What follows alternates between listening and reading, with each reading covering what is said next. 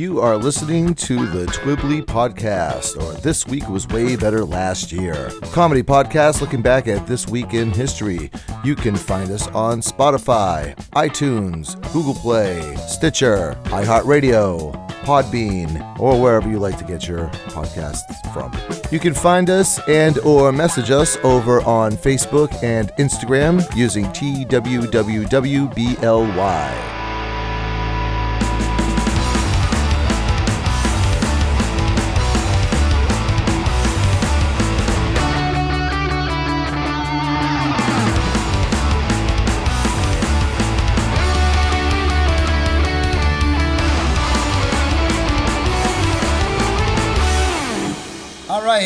Welcome back to Twibbly, or This Week Was Way Better Last Year. My name is Bill with one L.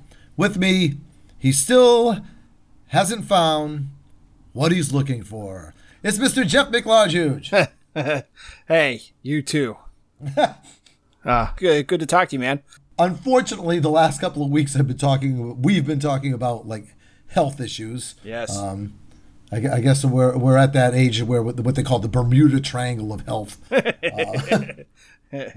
At any minute, a flight of Air Force trainers is going to disappear between my nipples and my belly button.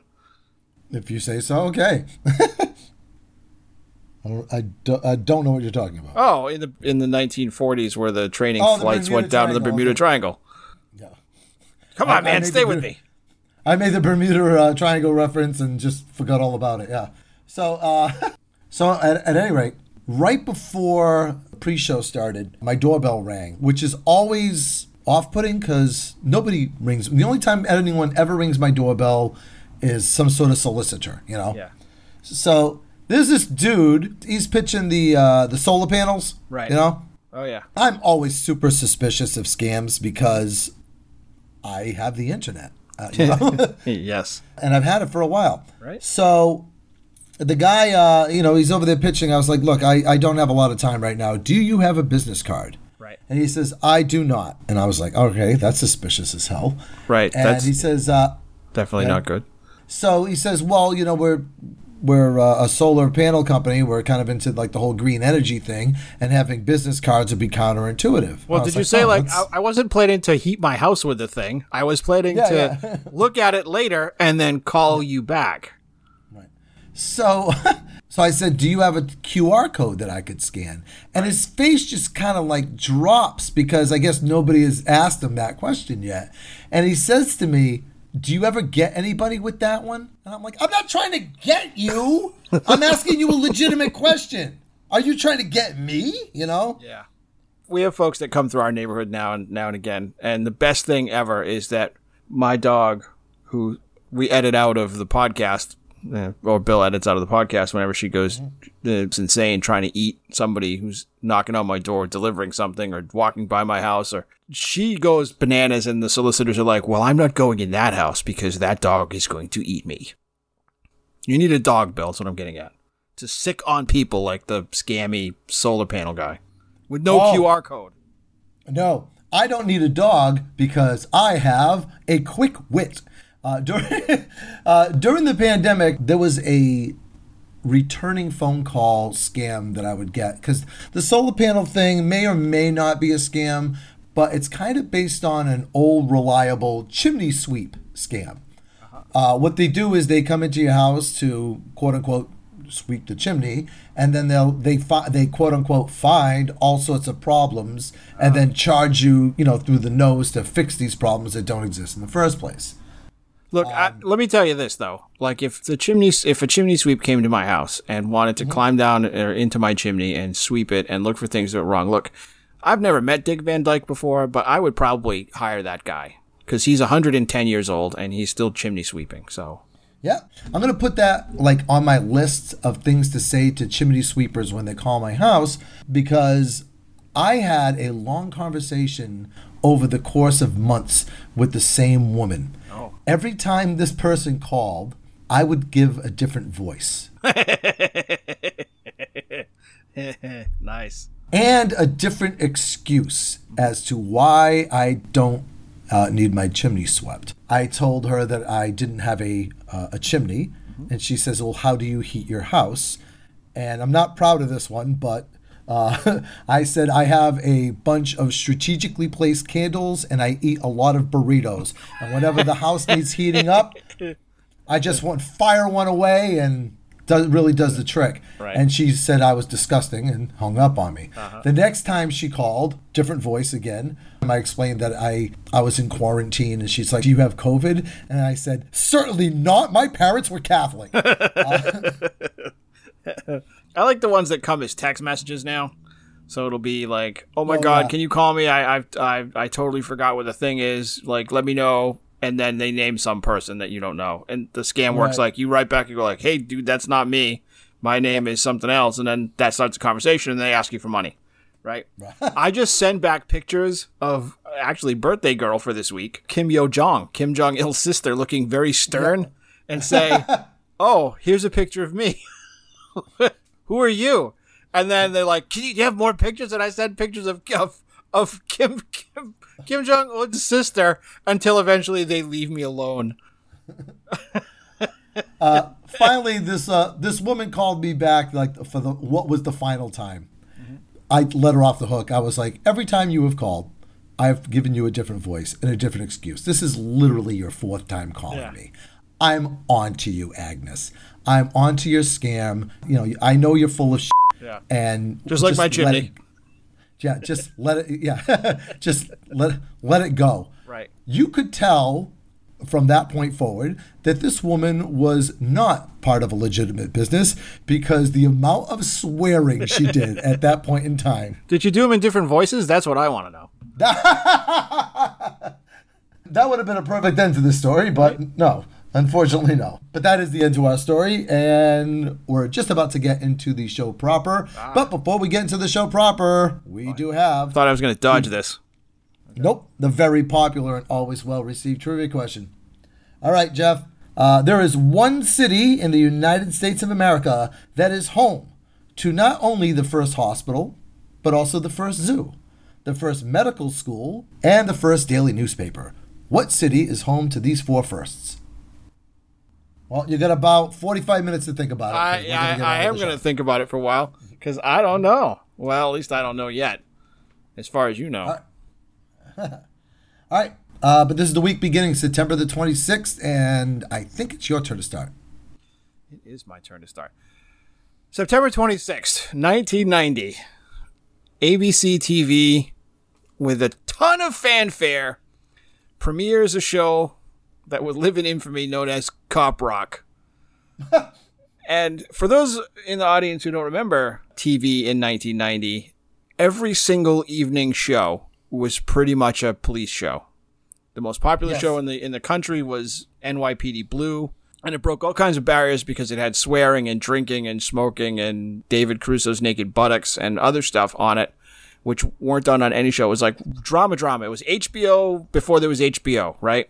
Yeah, Um, the the uh, the night the early '90s was like yeah the beginning, not the beginning, but the beginning of the wall of Right. police procedurals. Right. This is a, a Twibbly reenactment of how the idea of taking a, a gritty police procedural and turning it into a Broadway musical came about. So brace yourself. This is Twibbly Theater. Hey, we need another cop show for like Friday night because the, the lead in from NYPD Blue is really strong. All right, hold on. Uh, musical. And then the other exec goes, ah, hold on, I got, I'm just gonna finish this handle of vodka. and I'll get back to you. Yeah, and I think that that's exactly how it went. So Hold on, hold on. Do we have jazz hands? So the thing with of Cop course, Rock was Miss Jazz Hands. jazz hands. So Cop Rock was like a big deal. It was advertised as groundbreaking TV. Again, there's got to be a big pile of powder involved in the marketing of the show. It was groundbreaking TV, and it was like must-watch TV, and people must watched it. For it was canceled before it was finished production. It only aired 11 episodes of the 11 episodes that were made in a time where a typical TV series ran for 22 or 26 episodes, right? In a season. Right, and and like we said, it was a police procedural. That was just like a license to print money at the time. Right. So shows like NYPD Blue, 12 seasons. Hill Street Blues, same producer for both of those shows as Cop Rock. Uh, Hill Street Blues ran for nine seasons. Like this show ran for 11 episodes and was gone. And I, I think it's probably because they one they ran out of songs. Like how many cop songs can, can you possibly sing? And they had to create their own music. I don't think they were licensing music from out in the world. Like No, no, the way no. that Glee was, you know, like Glee is a musical too. But they did other people's music. It wasn't just the cops that were singing too. It was like Yeah, the lawyers, the jurors, the crack dealers, everybody. Yeah. You know what I think? I think that all the people with any like real money were like either on vacation or maybe they were out sick or something like that. And then just like some kid was like, I'm gonna make my dreams come true, and just like greenlit that thing on his own. Yeah. like at that time, Steven Bochco could have probably done anything except mm-hmm. for like I'm gonna say like episodic science fiction, big budget episodic science fiction, which is the kind of the norm now. And I'm sure it would be funny if it was one of those like, man, I've been pitching this sci-fi show now three seasons and I can't get anywhere with it. They just want me to keep making more cop shows. Well, I'll show them. I'll make cop show tunes. And and that they're like, yeah, snap that bad boy right up. Yeah, no more spaceships, right? We're back on the adult boat. Okay. And then 11 episodes later, it's gone. All right, moving on to the next day, September the 27th, 1822, French scholar Jean Francois Champollion, uh, or Jean Francis Champion, uh, anyway, announces that he has deciphered the Egyptian hieroglyphics using the Rosetta Stone. Yeah. Up until then, no one really knew what was said on the inside of the walls of the tombs of the pharaohs or the other buildings that they had found in the Egyptian desert. Even the Egyptians didn't know that language was long dead.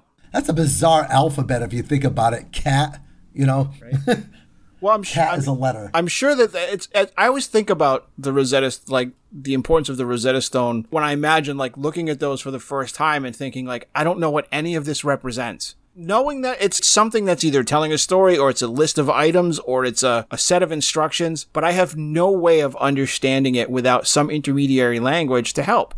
So, as somebody who writes science fiction stories, like a lot of the conversations that we have in science fiction writing are about how do you communicate with a species that doesn't communicate the same way that you do. And hieroglyphics are so specialized, at least the Egyptian hieroglyphics are so specialized that being able to to finally sort of crack the code and go like, oh, the cat means the sound uh, which is part of the word whatever that comes the the person standing next to Anubis is another sound. And those oh, those sound like modern Egyptian sort of like this word. Oh, that's what that means. And they're able to slowly sort of put the language together. But the intermediary language that made that possible was Greek, which was carved into the bottom of the Rosetta Stone with all of the hieroglyphics carved on the top part. So it was like a it was like a code key. And it turns out the, uh, the the hieroglyphics on the wall said, "We have been trying to reach you about Your extended car warranty. your extended Sphinx warranty." Somebody wants to sweep the chimney over of the uh, of the Giza pyramids. Well, it yeah. does explain the fall of the Egyptian Empire. Like they gave all their money to uh Yeah, they got scammed. I fell for it again, son of a bitch. So yeah, uh, also now taking a piece out of that rock, haha. The Rosetta Stone is now a language learning program that pretty, you know, boldly boasts that they could teach you any language. Yeah, they have all kinds of stuff on in Rosetta Stone. I haven't looked through to see if they have any like crazy esoteric stuff, like cuneiform or Mesopotamian or something like that. But they have pretty much all modern languages. Yes, Sanskrit, Sanskrit. The- Not a, re- not even a, uh, a spoken language. well, I think that's like cuneiform, like Mesopotamian cuneiform is just it's like impressions in clay. Like I don't know how to say that. It's like three I triangles. don't do you know? impressions. My my specialty is in medicine. All right. Uh, moving on to the 28th. September 28th, 1998. Our favorite subjects of both listening fun and occasional ridicule, Kiss, released their reunion album, Psycho Circus, of, of which the reunion is like, what, three songs on the record of One. One, one song. song. Yep. One song. And that song, Psycho Circus, the title track, also comes with the worst video of 1990, possibly. or all oh, of the 1990s, or 1998. Uh, so yeah, this album came out in 1998 following the success of their reunion tour. It only took them a couple of hours to figure out, you know, Gene and Paul to figure out that Peter and Ace weren't working on the same level of professionalism that these two have been since 1983. No, they were working on the uh, same level of professionalism they were working on in 1978, which Yeah, is yeah, none. Yeah. Yeah. So yeah, uh, Peter had left in 1980, and Ace uh, followed suit in 1983, and then they got back together for the tour in 1996, famously. And then, hey, uh, you know, I think it'd be a really good idea if we uh, put out another album. You know, the fans would really like that. And then Peter was like, "Yeah, that sounds like a fing great idea. We'll put out a album." And he's like, "Yeah, well, actually, Peter, you're not going to be on it at all. We're going to use your face, and that's it." There you go. Uh, so yeah, out of all the songs on the album, there's only one song that all four of them play on at the same time, and that's a song called "Into the Void," which was written by Ace Frehley. The rest of the songs, they had a bunch of you know studio musicians, and even had Bruce Kulick, who was in Kiss up until the reunion. Man, Paul Stanley must have a pair of brass balls the size of duck pin bowling balls to like you know basically yeah well we're not going to use you in the band anymore but we'd like you to play on the album because well quite frankly the other guy's an alcoholic and I think it was probably more along the lines of like, you know, I, I can give you guys like fifteen thousand dollars each, and and Ace Frehley was like, well, look, I'm playing clubs that hold almost thirty people now. Like, of course I'll be on the record for that. the other songs on this album are just like cookie cutter kiss stuff which is fun to say uh, there's one song on here called i pledge allegiance to the state of rock and roll There's one of those on every Kiss record. It's like God gave rock and roll to you, right?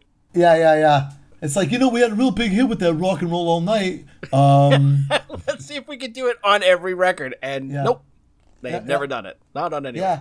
I had never really listened to this album until I got Spotify maybe about two years ago. And by and large, it's okay. It sounds like a Kiss. It sounds like a Kiss album. Uh, they still play the song Psycho Circus in concert. That's a staple. And there's a Kiss YouTube channel called We Are One, and that's based off of a song on this album too. it's it's an album. It's a Kiss album. It is a Kiss album. All right. Uh, moving on to the 29th, September 29th, 1976. Uh, your friend and mine, Jerry Lee Lewis, attempting to shoot soda bottles, hits his bass player, Norman Owens, twice in the chest. How do you? Oops. How do you? How do you shoot him twice in the chest? Like shooting a By accident. Well, how do you do? Like, I'm pretty sure this probably wasn't an accident by this point because the first time you, it's not like he's gonna stand there and just look at his chest and think, "Hey, you shot me in the chest," and I'm not gonna drop to the ground and be terrified. you missed. Yeah, right. I'm still right. Ah, you didn't get the bottle. I also want to know, is like, was Norman carrying the bottles? Like, was he bringing the soda over to Jerry Lewis? Like, hey, Jerry, you want a Coke? Uh, Jerry Lee Lewis, coincidentally enough, had a nickname at the time, The Killer. Yeah.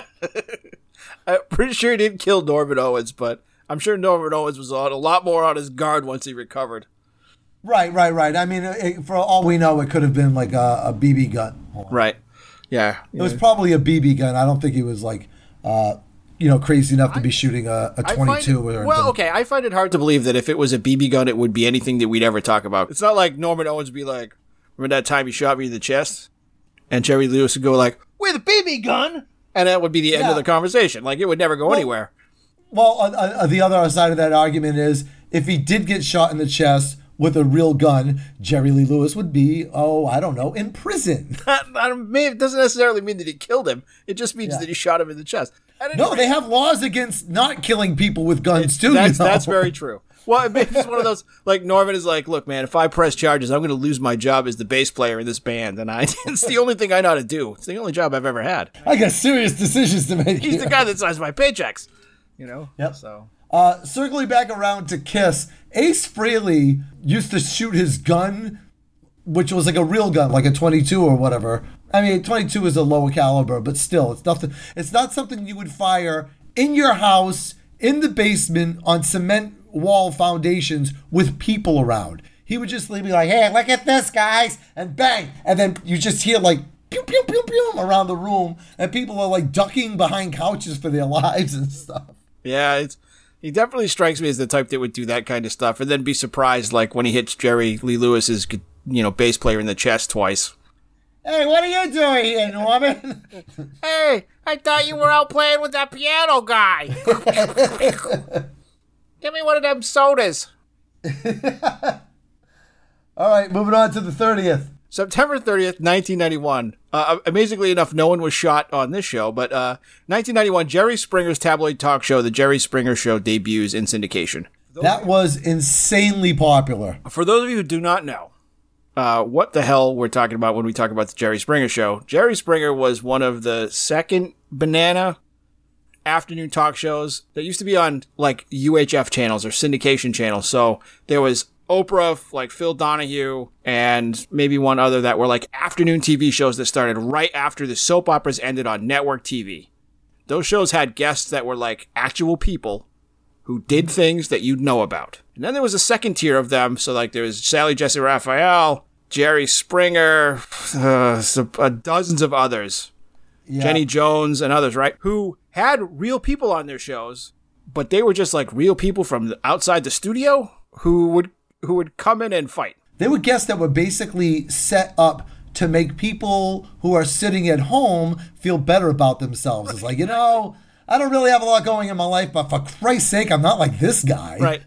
Right. And it sort of melded the, the sort of the evening terrible TV from Morton Downey Jr. with the sort of afternoon classy TV of like Oprah Winfrey, and you get this sort of amalgamation. So at any given day on Jerry Springer, you might be watching a topic like Ku Klux Klan members in my neighborhood you know, police brutality in Cincinnati because Jerry Springer was the mayor of Cincinnati for a while.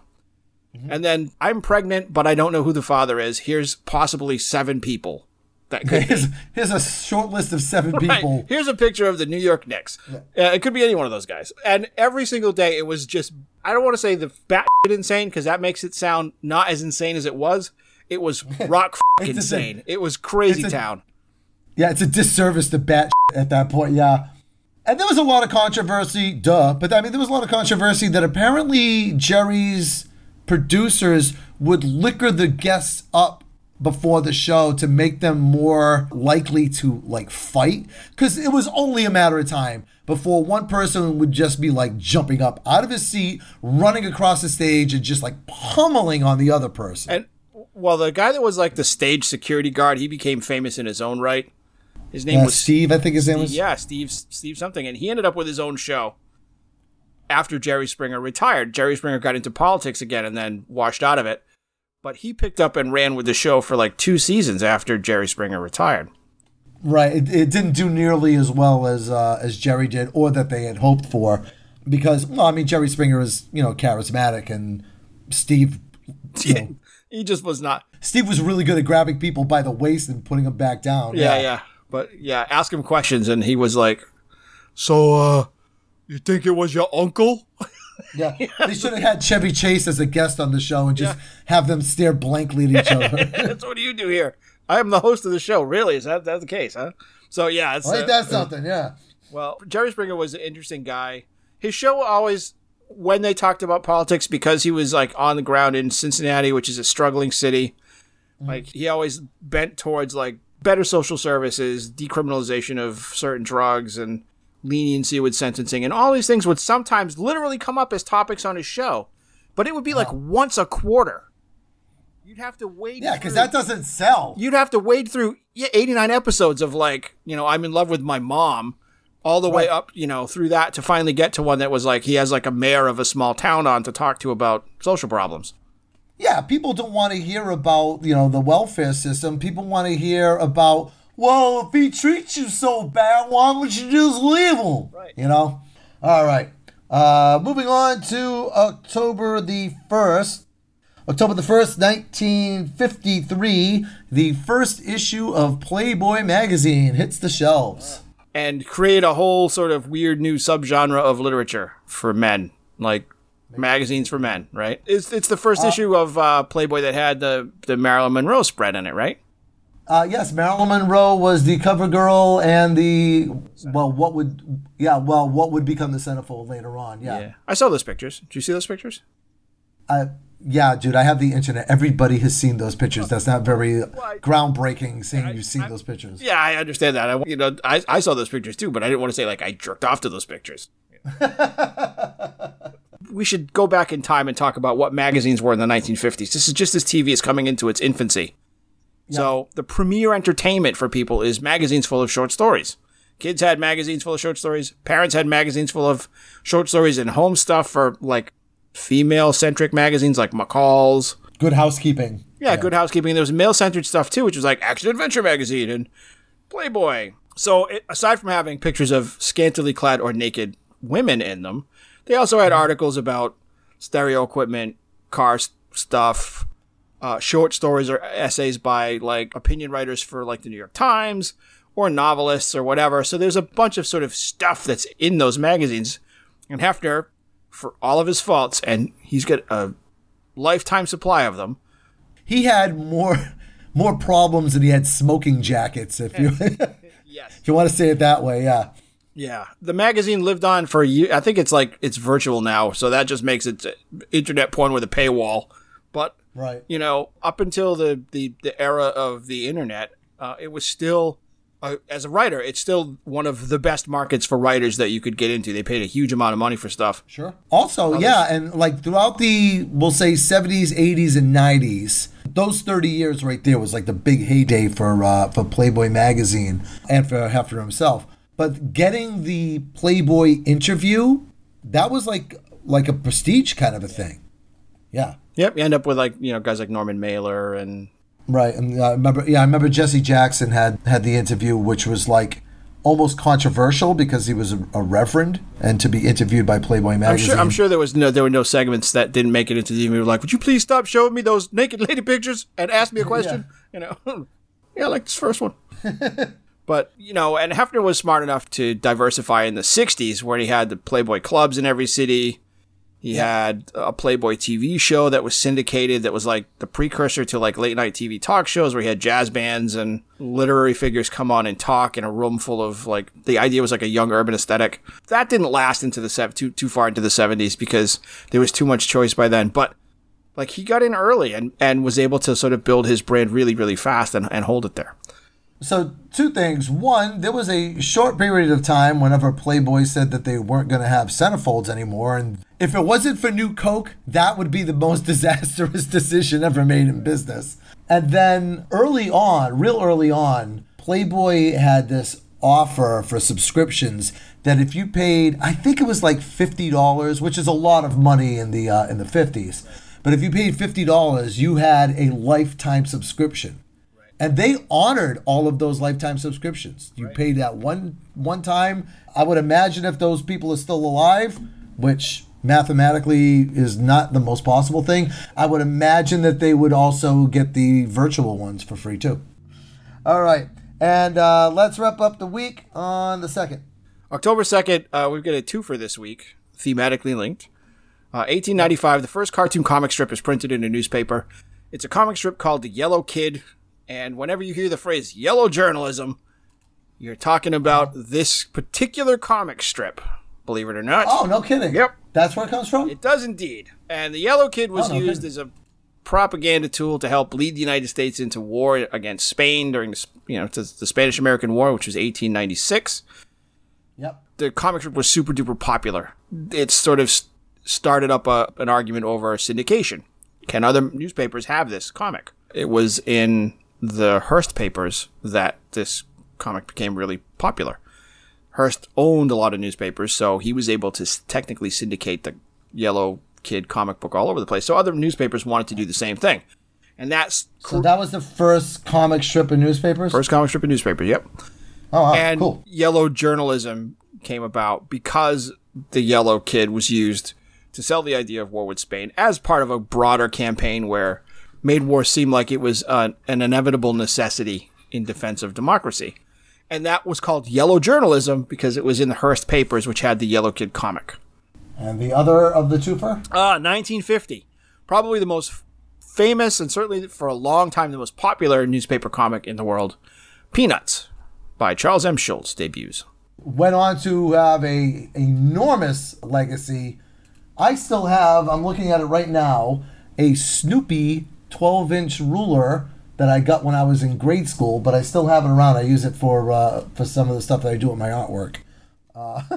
I love that comic. Um, and I and I unabashedly loved Peanuts right up through its ending. I always read it whenever I had a newspaper that had it in it. That was my first my first comic book that my first comic that I read in the comics section. Yeah, it was always uh, in my newspaper anyway. It was always on the. It was the top one. It was like right there for prime. It was at prime real estate. At least in the Sunday comics, it did. Now Charles Schulz. Charles Schulz died in 2000. So he died 22 years ago. But Peanuts is still in the newspaper every. Well, some some newspapers every single day still. They call it Peanuts Classics or something rerun, like that. There's yeah. there's like uh, you know there's something like 49 years of strips, and they just rerun the they rerun the class, and they're timeless. They don't reflect anything of the time in which they were written. It's one of the things that makes that comic so good is purely escapist. All right. Uh, moving on to the celebrity birthdays. September 26, 1914, Jack LaLanne. Now, Jack LaLanne was a fitness expert, and he opened up the very first U.S. fitness club in 1936. He also, this is this blows my mind, he invented the jumping jack. Huh? oh, that makes sense. Yeah. yep. All right. The jumping jack, I should have saved this as a trivia question. The jumping jack is named for Jack LaLanne. Wow. Yeah. He also invented the leg extension machine and the pulley machines using cables. Oh, okay. Well, Yeah, this guy was like a fitness crazy person. Yeah, he, he had his own brand of equipment too, not just the stuff that he invented. Like, I don't know if he took the patents and just get, let the patents go, or if he kept the patents for himself. I have to look that up because, like, effectively modern gymnasiums, at least up until very, very, very recently, all take their inspiration from how he built exercise equipment to isolate specific muscle groups, to do like large body movements with weight. Uh, that didn't require having a stand full of incredibly heavy and difficult to manage iron weights. He actually had the very first television exercise program, the Jack LaLanne Show, which ran for almost 35 years. It started in 1951 and finally got taken off the air in 1985. Yeah, he was forced to retire because he was 155 years old by then. Yeah, he would have been about 70. And he still went on after that and did exhibitions where he like pulled buses with his teeth and Yeah. swam, He was like you know, nine 75 miles. years old stuff. and kick your ass. Yeah. All right, moving on to somebody who is not the picture of health. Well, September 27, 1934, uh, American actor and perpetual old guy Wilford Brimley was born. you may know him from such films as The Thing, where he played Blair, and you may know him from Cocoon, where he played the old guy that lived in the old folks' home and was only 53 years old, even though he was playing a guy who was in his 70s. Probably best known for the China syndrome. The China Syndrome, yeah, where he was like 13, but he was playing a guy who was 62 years old. It's amazingly enough. Uh, he was also in Remo Williams' The Adventure Begins. Was he? Yeah, he was the leader of Cure, Harold Oh, W. Smith.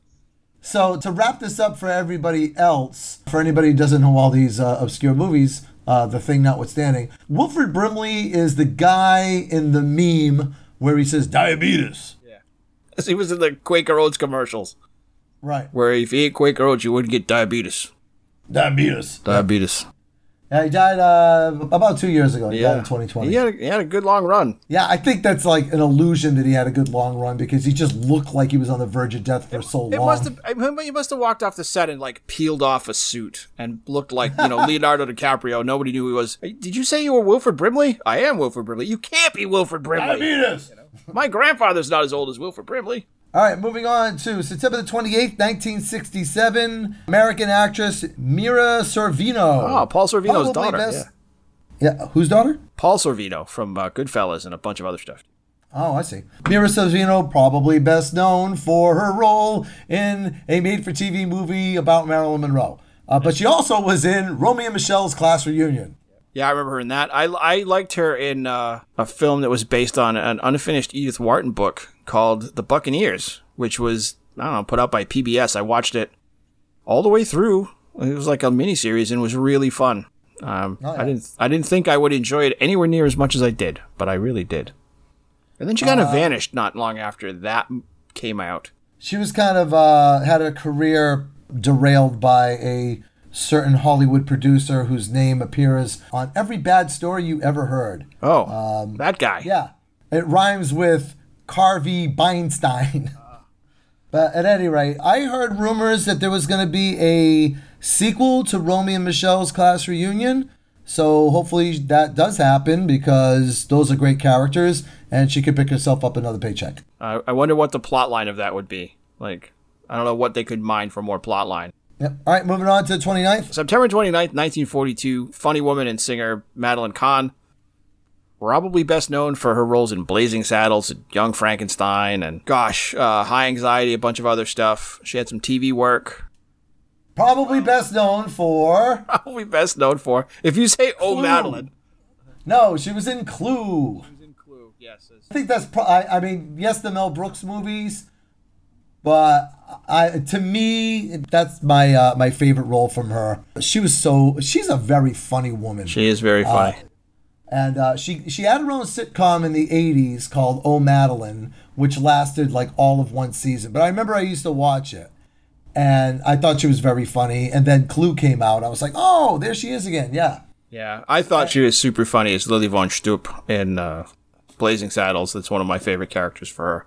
And she's great as Frankenstein's fiance in Young Frankenstein. And she had a Very, very funny. beautiful, beautiful singing voice. It's actually one of my favorite parts of Clue. It's like very subtle. At the end of the movie, when they're all singing for He's a Jolly Good Fellow, she's doing the harmonies. Like, if you listen, you can hear her doing the harmonies with like the oh and the ooh and all that. Very funny for, for somebody to be doing harmonies during a round of He's a Jolly, Jolly Good Fellow is just very silly and funny. All right, moving on to September the 30th, 1931. American actress Angie Dickinson. Oh yeah, staple of 1970s TV in my childhood, with Yep. Policewoman starring Angie Dickinson. I was like looking up her IMDb because I couldn't think of anything else that she was in besides Policewoman. And she was also in a horror movie called Dressed to Kill, which was kind of controversial for her to be doing. One, because at that point, those kind of horror movies were kind of frowned, you know, I mean, not frowned upon, and um, looked down on, I should say. They weren't prestige pictures, but she was doing Dressed to Kill. She was like 50 years old when that came out, and there was a lot of nudity in that movie. It was all a body double, but it was still like a little bit of a controversy for Angie Dickinson to be in that movie. I, I really like that movie. That's Brian De Palma uh, directed, wrote and directed that, and it's him sort of aping the Italians who were aping Hitchcock. So he's doing like a Gialli movie, which is already a knockoff of Hitchcock, and uh, manages to carry off all the sort of grittiness and and and sort of sleaze that's in a Gialli movie. But uh, yeah, it was it was a really good film, and surprisingly enough, holds up really well. That might be the first film I remember seeing John Lithgow in too. Oh wow! I remember it being on HBO, and I remember watching it at the time. Most of the time I spent watching it was like with my hands over my eyes because I was only like ten years old. My father wasn't having any of that. Right. But yeah, maybe I'll go back and watch that when I uh, when I get a chance. It's it's it holds up. It's really good. The computer that the kid has is hilarious, but the rest of it is great. all right. Moving on to the first. October first, nineteen forty seven. A guy named Dave Arneson, who you probably don't recognize the name of unless And I don't. unless you are in possession of a set including a 20 sided, a 10 sided, an 8 sided, a 6 sided, a 4 sided, and that's as many sides as you can have on a set of dice. He is the co inventor of Dungeons and Dragons along with Gary Gygax. Ah. And I played D&D as a kid and loved it. My son plays it now and also loves it. My brother, uh, fan of the show, hi Norman. Uh, my brother has been playing Dungeons and Dragons fairly regularly since he was 15 years old. And yeah, yeah, he's been playing since like you know the the early goings of the 80s. I mean, obviously the pandemic put a kibosh on that, but he's been playing either Dungeons and Dragons or some variation thereof. There's tons of variations in different role playing games now. This is one of my favorite things that my brother does. Actually, probably it is my favorite thing that my brother does. Is he runs like an after school club Yep. you know, for kids. Because not every kid wants to play sports. Not every Right. kid wants to use their muscles, or not every kid is able is able to do those sort of things. So he actually teaches kids how to play Dungeons and Dragons in an uh, in an after school program. Oh, that's awesome. I freaking love that. Yeah, that's so cool. You know, he spends times with these kids, and I remember, uh, you know, working at the Ren Fair, where this uh, this gentleman came up to me and introduced himself. He's like, "You're Norman's brother." I said, "Yes, I am." He says, uh, "Your brother teaches my son to play Dungeons and Dragons in an after-school program," and I was like, "Oh, that's awesome!" And like, and the admiration that he had, you know, for my brother and what my brother was doing with his kid was was legit. It was real, you know, and that was a really really cool moment. That that I hold on to that. That's awesome. Yeah. That's awesome. I played with kids that I was in the orchestra with when I was in middle school. And they introduced me to it. And I played all through middle school. I remember the summer between middle school and high school. I think I played every day for for all of the month of July. Oh wow. Yeah, it was it's really really immersive and fun. Like the same fun you get if you play like a computer-based role-playing game now. It's just as fun to do it with pencil and paper and dice. All right, and wrapping up the birthdays, October the 2nd, 1971, Tiffany, pop singer Tiffany, probably best known for her work in Sharknado 7 or 8, I don't know which one. She definitely has been in a lot of those movies lately. Yeah. Uh, in the 80s, she was a pop singer. She had uh, a couple of big hits, um, cover songs mostly. She did I think We're Alone Now. That's probably her most famous. I know there's a group of people at my haunted house that have this running gag slash joke and dance that goes along with the uh, I think We're Alone Now song. Ah, For a while there, she had a, uh, a big rivalry with Debbie Gibson, who was also a pop singer of uh, the same age at that same time. Yeah. I remember the big deal with her wasn't so much that she was a pop singer, but that she was a pop singer who toured by playing in malls. Here we go back in the Wayback Machine, right? Back when Bill and I were just wee lads uh, who had am- ample time to kill and would walk around the mall. There was always a stage in the malls that we went to. There was a stage in every Center mall. court. And they had fashion shows and demonstrations and bubblegum contests and all this other stupid stuff. They'd also lease them out to somebody like Tiffany, who would tour and go mall to mall and just play. And inevitably, kids would come over and be like, hey, this girl's pretty cool. And she'd sell a ton of records. Then she got a record contract, and then she would come at the behest of the record stores in the mall to help drive record store traffic. And she had like th- sometimes thousands of kids coming to oh, see her sing. I think there. we're Yeah, alone yeah, on, you know. That first album, the self-titled album, she was selling out, you know, arenas around the country. And then her second album came out, and I remember it was called "Hold an Old Friend's Hand," which is a terrible name for an album. Yes. And that album featured the single The worst song ever. All right, Jeff. So we have a lot of different categories in the worst song ever. We do indeed. Yep, we have the like the one we had last week, which is a terrible song that I actually kind of like with our good friend Klaus Nomi. This is one of those categories where it's popular, people like it. I don't get it. I don't get. I don't understand the violent femmes. I don't get it, Jeff. I haven't ever. Well, I mean, I, I get it. I just don't. It's it doesn't fall into trying to say this in a way that is not negative. That's what this section's for, Jeff. I don't find it on any playlists that I build, and yet I have a couple of their records in my collection. I just don't ever listen to them. They were bought not by me, by my wife, and she really enjoyed them. And when she was in the mood to listen to them, I also listened to them with her. But they, they're never anything I've gone back to on my own. And I think the reason is it sucks. So there is a lot of uh, violent femme songs that I don't like. We'll just roll with uh, "Blister in the Sun" because it's probably their most famous song. first song on their first record. Here is the clip.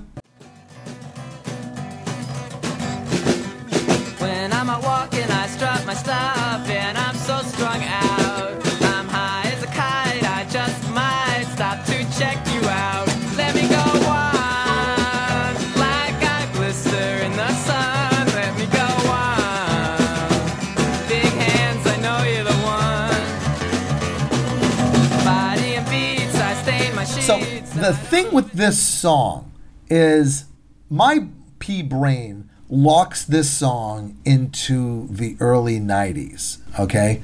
I remember, you know, going to the clubs, the dance clubs in the '90s, and they would play this song. There would be the the local bands that would cover this song. This album came out in 1983. Yep. But for some reason, the oddball quirkiness of the early 90s just kind of stuck their hooks in the song and let it roll. Yeah. It's really a foundational piece of music from what would ultimately become the alternative style of music in like 10 years later Right. uh, or eight years later. Yeah, between 1983 and 1991, those are like dog years in the music industry. Right. The whole Violent Femmes record, the first, record at least, is that it, it's ultimately it's a folk slash country record. It's just done really fast, sort of punk rock timing, Right. and a lot of like simple th- three chord songs that are played on acoustic stuff and a very small drum kit with brushes instead of sticks. And it sounds different than anything else that was out in in 83. It doesn't sound anything like the super I mean 83 was like Kenny Rogers was country and Willie Nelson and Kenny Rogers were country, and Willie Nelson and Johnny Cash and Kenny Rogers. It was like nine million producers and eight trillion dollars to make a single. And Right. this record is like three guys or four guys. Like it's like one playthrough. It feels like in the studio. It's very rough and tumble. Mm-hmm. That's the extent of my high praise for this record. It's just ended. Yeah, they were billed as kind of like a an acoustic punk rock band. And they actually came out like, you know, at the tail whip of the end of the first run of punk rock. Oh yeah, uh, I see no reason why they wouldn't have been on like if there was another version of Urgh a Music War, right? Four years later, they would have been featured. Urgh too. So they're from Milwaukee, Wisconsin, and they were like you know a street corner kind of a band because it's a guitar, a bass, and a, like not even a drum kit. It's like two bongos and a snare drum. Yeah, Yeah, yeah, one guy with a snare. Yeah. They were playing on some street corner, and the guitar player for the Pretenders at the time, James Honeyman Scott, happened to catch them. He talked to them and actually brought them along and they played in between the opening band and the Pretenders. They just like brought them up on stage and they did like two or three songs. What would become known as the Wesley Willis effect, right? They, Yeah. they pull a guy off the street and like, you're opening for us tonight. Right. My love for the Violent Femmes is runs about as deep as my love for Wesley Willis. Um, our friend Gordon Gano or Gano, who's the the singer with the with the voice there. Whenever they put the band together, they, he only wanted to do it for like a year, and he was like, I kind of want to go to college, and they kind of convinced him to stick it out to see how far they could go with it, and Ten albums later. yeah, well, sort of. I mean, if you look at their lineup change, uh, I mean, lineup history and all that, there are huge breaks in between because they kept breaking up and getting back together. They went through like three or four different drummers, if you can call them that. They added a horn section at one point. Apparently, Gordon Gano and Brian Ritchie butt heads a lot, especially when it comes to money and stuff, because there was a, a lot of uh, arguments and lawsuits uh, concerning the money on who's going to get what. I guess when you're in a band like that, and they're nobody that was huge, right? They were a slow burn band. Even when I was in high school, like this is gonna sound terrible, Yeah. but the Violent Femmes was the band that the really rich pundy ass kids used to love because it used to piss their parents off. It's no different than what would become like sort of modern shoegazer rock, but it was just the first of it, you know. Yeah. Well, so what I'm getting at though is like when you've got a small pool of money to fight over, you Yeah. fight hard because there's not much. Yeah, I don't know if I would agree with the shoegazer moniker on that, simply because the, most of the songs are very upbeat. Like, I guess you could say they were ahead of their time because that first album came out in 1983. It didn't go platinum for almost, tw- uh, I think it was over 20 years. I think it went platinum in 2005. Jeez, take your time, guys. And then, uh, but like I said, it fit in perfectly with that early 90s kind of like weird uh, alternative whenever the word alternative actually meant something. Like I said, yeah, they fit in perfectly in 1991. So if you're gonna throw any compliments towards the Violent Femmes, I'm gonna go, yeah, with uh, they were ahead of their time. Yeah, 1990, uh, early 90s, I think it was 91 or 92, somewhere around there. They put out an album called "Why Do Birds Sing," which featured the single "American Music," which I really had a tough time deciding whether I was going to use that or "Blister in the Sun" as the worst song.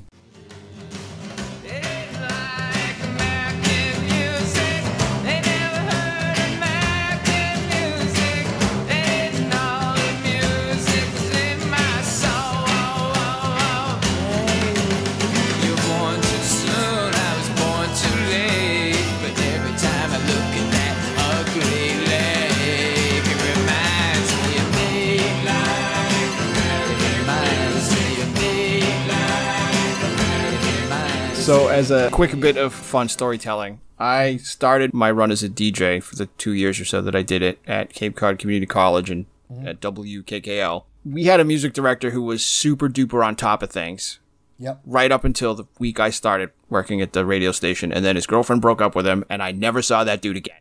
I literally, I saw him one time in two years, and we had the same 75 CDs on our heavy rotation rack for the whole time that I was there. One of them being Why Do Birds Sing with the song American Music, which is the first song on the album, circled in red magic marker that said play this one only. You can only play so many songs off the heavy rotation chart. It, surprisingly enough, you go through like all 70 of them in a day. You know what I remember about all, all that? I came out to Cape Cod Community College with you once or twice. I think it was twice. The only Violent Femme song that comes to mind that I like is a song called Out the Window, which you played because you refused to play American music. Well, I well we used to there was a prison nearby, so we used to get a lot of our requests from the prison. So we get Yep. collect calls that said, "This is a collect call from Play Virus by KMFDM." The caller has hung up. You will not be charged for this call. We used to get those all the time. So I used to I started getting calls like after a year and a half. Yeah. This is a collect call from Oh man, not American music again. oh, the caller has hung up. You will not be charged for this call. So I've got prisoners kind of like telling me not to play this music anymore. So I, I got into trouble because we had a sound effect cart. Cart's like an eight track tape with one track. Yeah. Uh, use it for advertisements and public service announcements and stuff. And we had one of sound effects. And one of the sound effects was the sound of somebody hacksawing something in half. Right. So I said, from now on, I'm never playing this record by the Violent Femmes on this show again. And I played the cart of me cutting the record, the, the CD in half, and didn't think anything of it, put it back on the shelf, played the next song. And then, not even five minutes later, I get a phone call from the station manager. He goes, Did you just destroy a CD on the air? I was like, No, dude, it was a sound effects cart. He goes, Oh, okay, well, if you cut up a CD, we'd have to really talk about whether or not you're suited to be on the radio. I'm like, man, it's a sound effect cart that you made. Like, you don't recognize the sound effects that you made? It was really funny. Uh, so, yeah, I don't love that song. And then you sawed up the sound effect card just And then I saw, your- that's right, I saw that thing in half. just to prove a point. All right. So before we wrap up the show, I do have the very popular and always well received trivia question. Jeff, there is a city in the United States of America. They are home to the first hospital, the first medical school, the first zoo, and the first daily newspaper. Where is this city located? Now, a person like me who, who generally thinks of history and, and trivia questions as some, being something you have to answer fast. You want to be the first one to answer, so you have the first answer that comes to mind, and you got about a That doesn't sound like you at all. That, that sounds like an, an 80 20 potential for success. But I had to think about this one a little bit because my first instinct would be incorrect. I think back to the founding of the United States, to our founding fathers. And they did the Continental Congress, not in Boston. They didn't do it in New York City. They didn't do it in Washington. They didn't do it in Lexington. They did it in Philadelphia.